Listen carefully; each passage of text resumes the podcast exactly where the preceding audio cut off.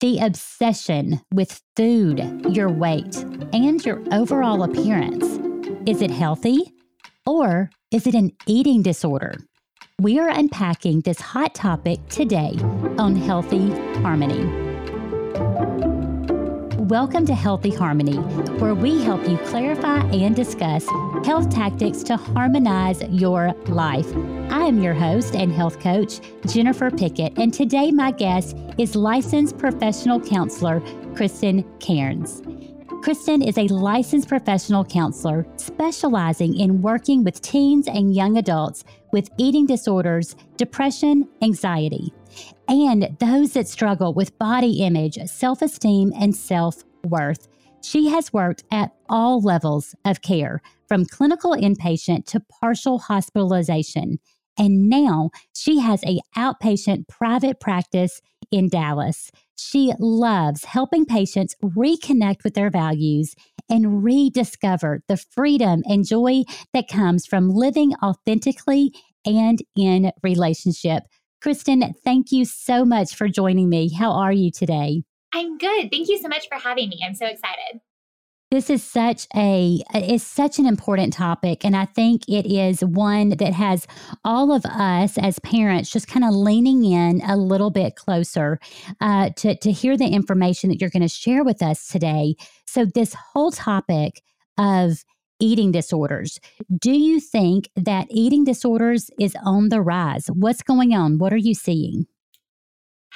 I think that's hard. I do think that they're becoming more prevalent, and I think there's more awareness at an earlier age. And so I think parents and teachers and just people involved in these younger girls' lives are recognizing it earlier and becoming more aware, which is a really good thing.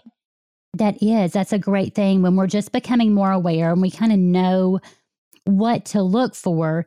But how can you tell whether it is like healthy, where, you know, someone is concerned about their health, they're taking those measures to take care of their health, or it is an obsession and it has gone into that realm of being a eating disorder?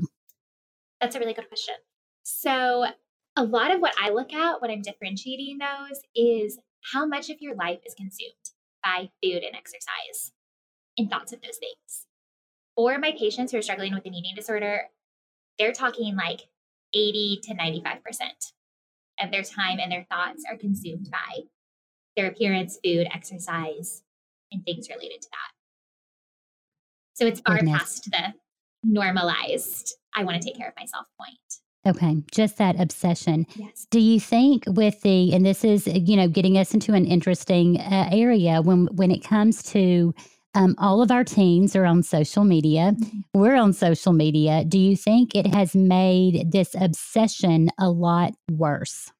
Yes, because there's so much comparison there. Everybody shows their highlight reel where they look perfect, their family's perfect, they're super thin. You can use filters and look better than you do in real life. And so people compare their reality to everybody else's not reality. Yes. Yeah.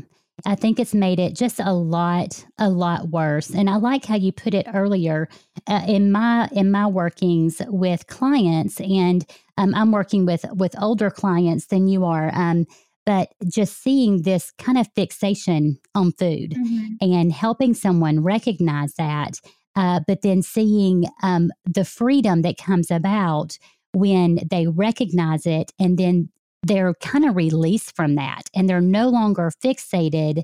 And, uh, you know, I had a client recently who said, um, food does not have control over me anymore. I'm not fixated on the food. But it was that process of realizing that she was fixated in the first place. Right. So, where do you think that happens? What is that line where someone crosses the line of some healthy behaviors into eating disorder? Where is that line, and how do you think that happens? I think it's really when it becomes the obsession and they lose control over it.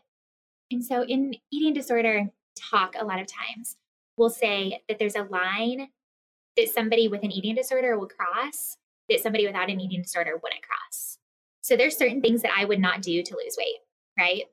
Like I might say right. I want to lose five pounds, but I'm not going to do certain things to get there. Where somebody with an eating disorder will do pretty much whatever it takes. Okay. So it's just that complete obsession and not having any kind of judgment that, hey, this could be potentially dangerous. Is that what you're saying? Yes. And it's more wanting that short term fix. So when I binge or I purge or I take laxatives or I restrict all day, I feel better in the short term. Yes, it's not going to help me long term. It's really going to be super detrimental to me hard long term, mm-hmm. but it's going to take away the negative feelings right now. It's going to numb the hard feelings that I don't want to deal with. And so it's going to help short term, and I want that. Wow. So, what are some of those signs that parents need to look for? These signs that their kids are exhibiting that would prompt them to say, okay, we need to get some help because I think this is an eating disorder. Yeah. So, I think parents, and I tell parents often, they need to be aware of any of those sudden changes of their kids becoming more interested in diets, becoming really appearance focused, and making excuses not to eat with other people. They're not always eating with their friends and they are not always not hungry. That's just not true. And so a lot oh, of interesting lies that parents or kids will say that parents buy into because they believe that they're eating with their friends or they're not hungry or I think it can be easy to see those things as normal when they're often those early signs um, wearing baggy clothes, looking in mirrors a lot, making negative comments about their body, weight changes, obviously. But again, parents tend to normalize that and say they've been sick, so they've lost weight, or they've just been eating healthier and don't recognize it in the beginning. So I think some of those are the more subtle signs that actually often are indicative of a deeper problem. So, really trying to see those signs early on instead of waiting until it manifests itself into larger problems. Is that what you're saying? Yes. And not being okay. afraid to ask the hard questions and say, is this deeper? Maybe it's not, um, but maybe yeah. it is. And we can catch it earlier, and treatment can just be done faster if we don't wait until it gets really bad. And I, you know, speaking as a parent, I think that's where it gets really tough sometimes is are we willing to have those tough conversations? Are we willing to sit down and just talk? Mm-hmm. And I think with our crazy busy schedules, a lot of times those good conversations are missed. And so I think for me, you know, as a parent listening to you, I think one of my takeaways is simply okay, we've got to be willing to talk about this stuff and ask those tough questions. And obviously, our our teenagers especially are gonna not are probably not gonna go right along with that. But to continue to show love and ask those tough questions and allow that time and space for good conversation. Do you have any um, examples of questions that a parent could ask to find out like what's going on in the head of their teenager mm-hmm. or their child? Yeah I, mean, I think just being really open ended with it, setting the stage for, hey, I have time. Is there anything that you want to talk about? Is there anything that you're anxious about or worried about? How are you feeling about your body? Especially in those teenage years when their bodies are changing a lot. Being able to have an honest conversation about what is that like for you? And letting them kind of open the stage. I find that too many closed questions it's easy for teenagers to give yes or no answers and be done if they're uncomfortable with it. If it's a more open conversation, they're more willing to go there. You are so right. You are so right. And I, you know, I've seen that in coaching. It's interesting because this is the what we what we call the coach approach, right? Uh-huh. The the counselor approach is asking those very open-ended questions. Because if we ask if we ask the yes or no close-ended questions, we're not getting we're not going to get that information. Um, and i'm learning too because i have teenagers is um, making sure they know that they can come to me and talk but also giving them space to do so. And i've even given them the freedom to say okay hey mom i need to talk to you but i just need you to listen and not talk. Mm-hmm. And that's hard because as a parent, I really want to fix it. Sure. I want to fix it. I want to offer my suggestions and my advice and let's get done with this and move right along. But I know they have to have the space to just talk and feel heard. And so I think that's a, another good, um, you know, some good wisdom that I'm gleaning from you um, a, as we're speaking. So I'm curious, what made you go into this subspecialty of counseling? So I knew from a pretty early in my career that I really wanted to work with the teenager, college age, young adult age range. So when I was focusing in my master's program, I took several classes just really dealing in adolescence and young adulthood. And eating disorders were something that came up a lot. I had some personal experience um, with just close friends and people really close in my life who struggled with eating disorders. And so I felt like it was coming up in a lot of different areas that I really just felt pulled towards. And it's something that's really common in the population that I love to work with. And it's becoming more and more common. I'm sure it's tough to hear some of the things that you're hearing on a daily basis. And it is, it's heartbreaking to hear that it's becoming so much more prevalent. But as we uh, as we look at our society that's becoming so me focused, look at me, it's all about me and it's all about appearance. Um, I think I think we're going to continue to see these numbers uh, just continue to rise. So let's talk about this as we talk about children and teenagers.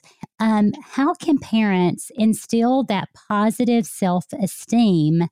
Um, and what are some things that they should not do? So let's talk about the positive self esteem first.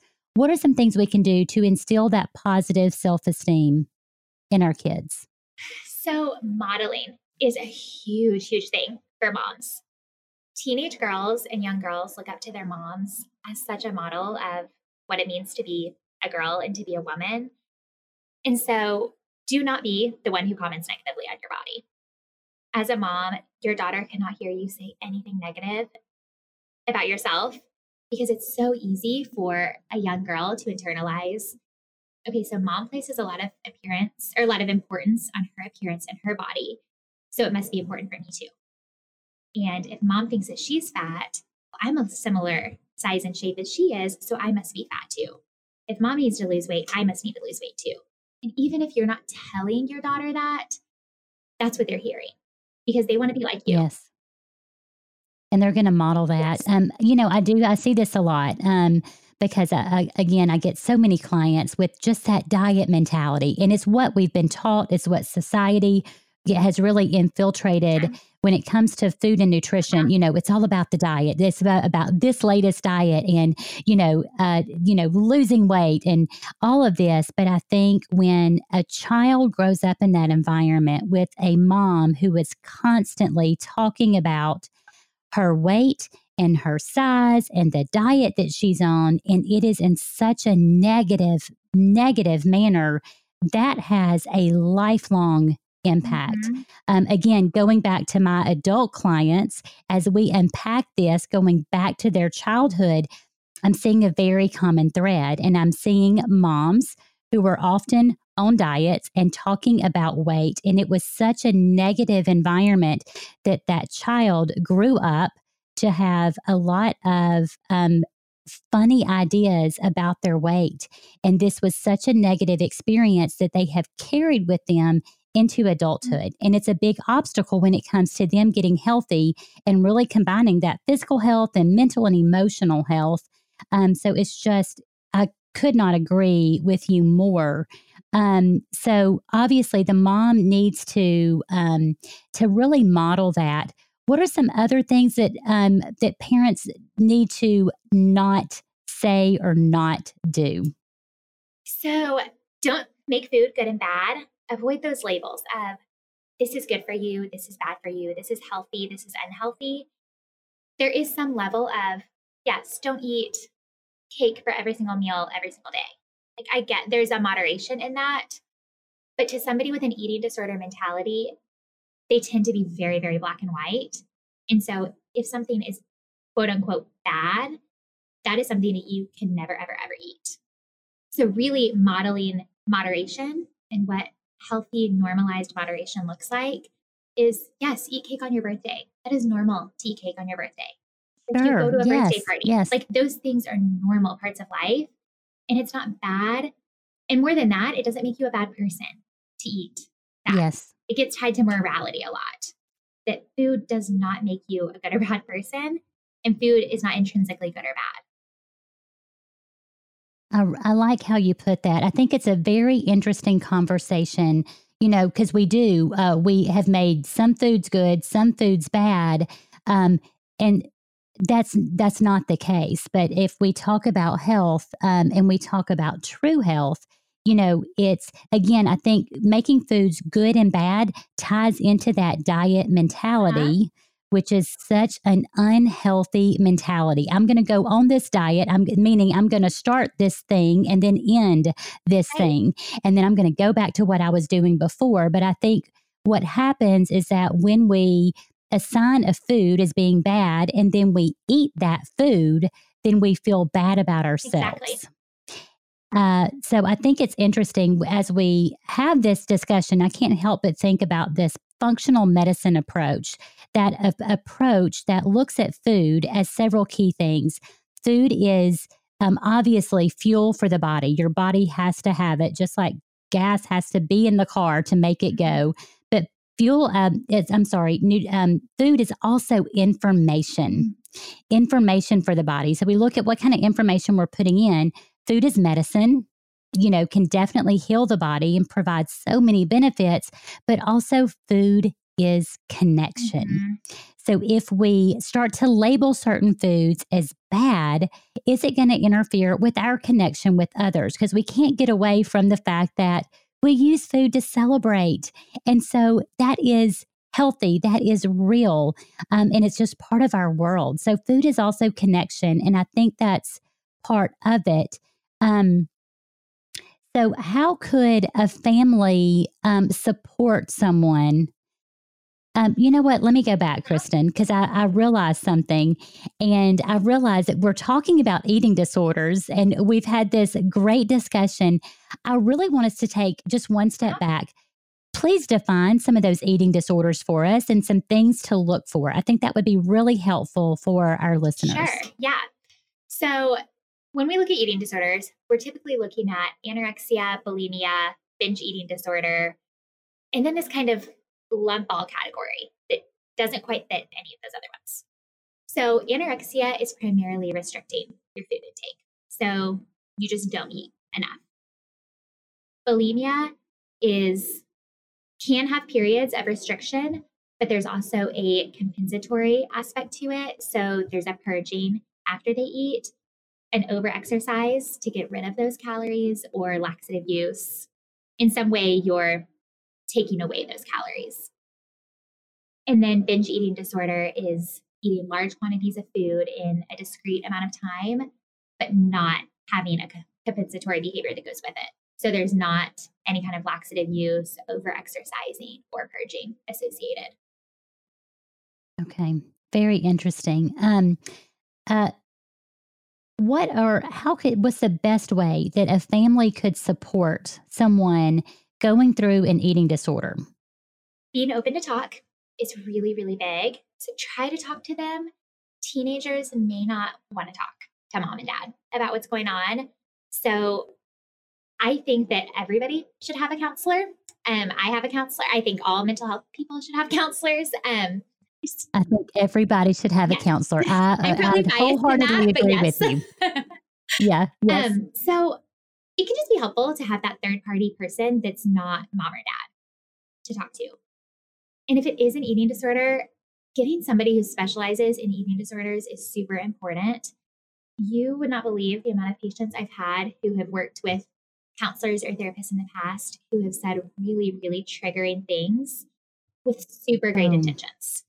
So I get where they're mm-hmm. coming from, but a lot of the things that intuitively seem like they might be helpful are very misconstrued by people with eating disorders. And so it is like any other mental health, something that you really need to fully understand and really specialize in to work well with it. So just find somebody who's close to you, close to wherever you live, that really specializes in working with eating disorders. I think that's very good advice um, to, first of all, you know, listen, but also get help, get support. You're not going to figure all this out on your own. Um, and I think sometimes we have this stigma associated with getting help or with counseling. And we have got to get over that stigma because there's a lot of suffering and a lot of struggling that would is unnecessary if we would just you know, let down the walls and get the help that we desperately need. Um, and I have to say, I really agree with you when it comes to eating disorders, this requires a professional who is highly skilled and highly trained and experienced in the area of eating disorders. Um, as a dietitian and a health coach myself, I have had people come to me and say, Hey, Jennifer, um, I know so and so, they have an eating disorder. Can you help with them? And my answer is always, that is not my area. That is not my specialty because I want to make sure they get the help that they desperately need. And they've got the right dietitian, they've got the right counselor, and those folks are working together so that um, they can really help this this client, this mm-hmm. patient.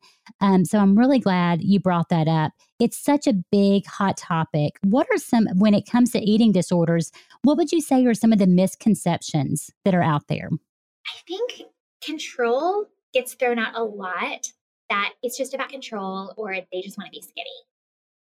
And while control is often definitely a part of eating disorders, that's not all it's about. It's so much deeper than that. And even more so than that, I think the appearance one is something that just is really inaccurate. Yes. Interesting. So tell me more about that. Um, when you say that that misconception, um, are you saying that someone that is concerned with how they look, that's what this is all about? And they should just kind of get over it? Like, what are you saying there? Tell me about, tell me more about that. Let's yeah. unpack that. So it's just deeper than that. Yes, there is an aspect of it that often starts from wanting to get healthy or wanting to lose weight. When we go back into eating disorder history, a lot of that started from I was 12 and I was playing on a sports team and it got really competitive and I just wanted to be faster or I wanted to be better at soccer. And so I wanted to lose a little bit of weight or I just wanted to feel better about myself. And so I went on this diet. But then it flipped the switch from being something that was healthy to being something that was so disordered. And that comes from a lot of deeper roots. And so a lot of times okay. there can be trauma involved with it. Trauma is really, really big with eating disorders. It can be just deeper feelings of inadequacy, lack of self worth, um, desire for acceptance. You get so much praise and validation when you lose weight. And so just really seeking those positive, I get so many compliments when I lose weight and people tell me, and that becomes really mm, addictive. Yeah. And now it's not even about what I look like anymore. It's just about people pleasing and getting that validation and support. Um, positive coping skills. A lot of patients do not have coping skills. And so eating disorders just numb that. So whether you're overly full or you haven't eaten all day, all you can think about is food. And so it numbs that depression, it numbs that anxiety. And you don't have to deal with what's hard when all you can think about is either what you're eating or what you're not eating. It becomes that singular focus, and that is tangible and it's easier than the emotional pain. I think that, um, you know, as we look at this, it's that uh, that question what are we turning to to numb the pain and clearly with eating disorders but even outside of those who may not even have that mm-hmm. diagnosis mm-hmm. are we using food to cope are we using food to numb the pain um, and it's so important that people just get the help they need um, this has been just so very eye-opening is there any other piece of advice or resources that, let's say you've got a parent listening to this podcast and they're like, oh goodness, I don't even know what to do, but I, I'm, I'm seeing some warning flags and I'm really concerned. What, what should they do? What's the best piece of advice you can give them? I say be willing to have really open conversations with your kid about it. Try to see more of what's going on. The NEDA website, it's N E D A and it's the National Association for Eating Disorders. That website has so much good information. There's a free quiz on it that you can take or your child can take to determine if they need help. And so I think that's just a good starting place because it really breaks down eating disorders in a really tangible, understandable way. So if you're trying to decide, do we need more help? That can be a good first step. Um, there's a book called Life Without Ed that especially teenagers, young adults can really relate to. It's written by Jenny Schaefer and she's just funny. She's super easy to read. So that's a book that a lot of patients really relate to and like. Those are some fantastic resources. And I really like that you pointed out that there's like a little quiz that would be very helpful in someone have, you know, determining, hey, is this a bigger issue that we need to get some help with? Um, this has been so very insightful today. It's such a hot topic. I wish we had even more time. I know that you and I could probably spend a lot more time talking because there's so much here. Um, but I want to make sure, um, first of all, I just want to thank you for spending time with us today. Thank you so yes, much, Kristen. Um, and I, you're welcome. And I want to make sure people know where to find you. So give us your contact information so they know where to find yeah. you. So you are always welcome to email me my email is Kristen Counseling at gmail.com. I also have an Instagram, so you're welcome to follow that. So if you have any questions, I would love to just answer questions, talk to you a little bit. If you're just needing some help and some insight into this, please reach out. I love talking about this kind of stuff and I would love to be able to help. That is awesome. And what is the name of your practice in Dallas? So, uh, Kristen's practice is in Dallas, Texas, where she sees clients. And tell us the name of that it's practice. Kristen Carnes Counseling. And I am at 75 and 635 in Dallas. So, super easy to get to. It's off two major highways. So, if you live anywhere in the Metroplex, it's pretty central. Okay, that is fantastic. Kristen, thank you so much for spending time with us today. Guys, also remember to subscribe to us on your favorite platform of choice on Facebook, on Instagram at Inspire Healthy Harmony. You can also join in the discussion on Facebook as we unpack eating disorders. We want to hear your thoughts and opinions and your struggles. And also, you can always check us out on inspirehealthyharmony.com. So until we meet again, I hope you have a healthy and happy day. Bye, y'all.